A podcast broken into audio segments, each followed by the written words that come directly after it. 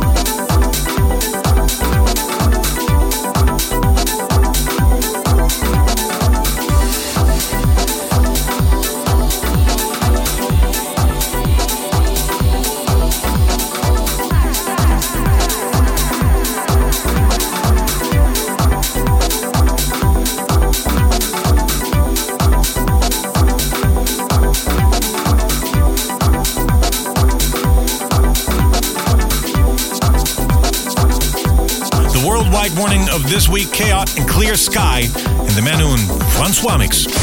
Dance Department in the mix. He is one of the rising stars of Europe, coming from Holland. He's got his own club night called Sneakers, which is uh, amazing. He's got a worldwide hit record called Put Your Hands Up for Detroit. Recently signed to CR2 Credence 2. In the mix right now, Fede Legrand. Dance Department. Dance Department. In the mix. In the mix. One draw, one draw.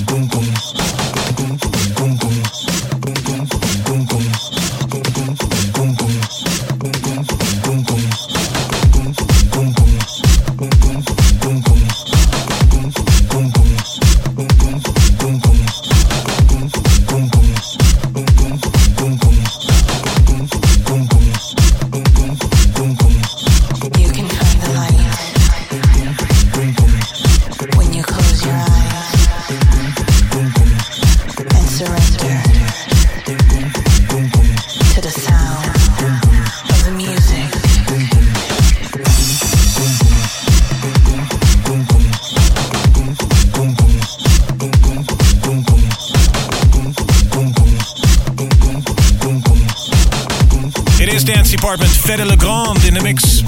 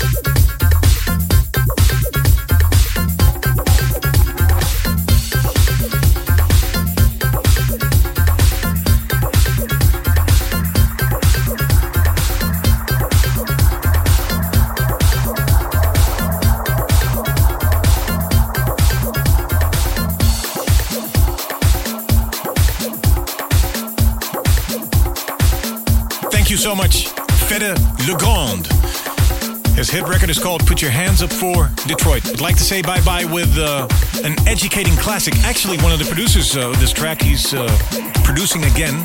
His name is Mike van Dyk. Doing it together with Marcus Lopez. Released in the summer of 1996. A big hit on Hooj Choons. This is Marmion and Schoenberg.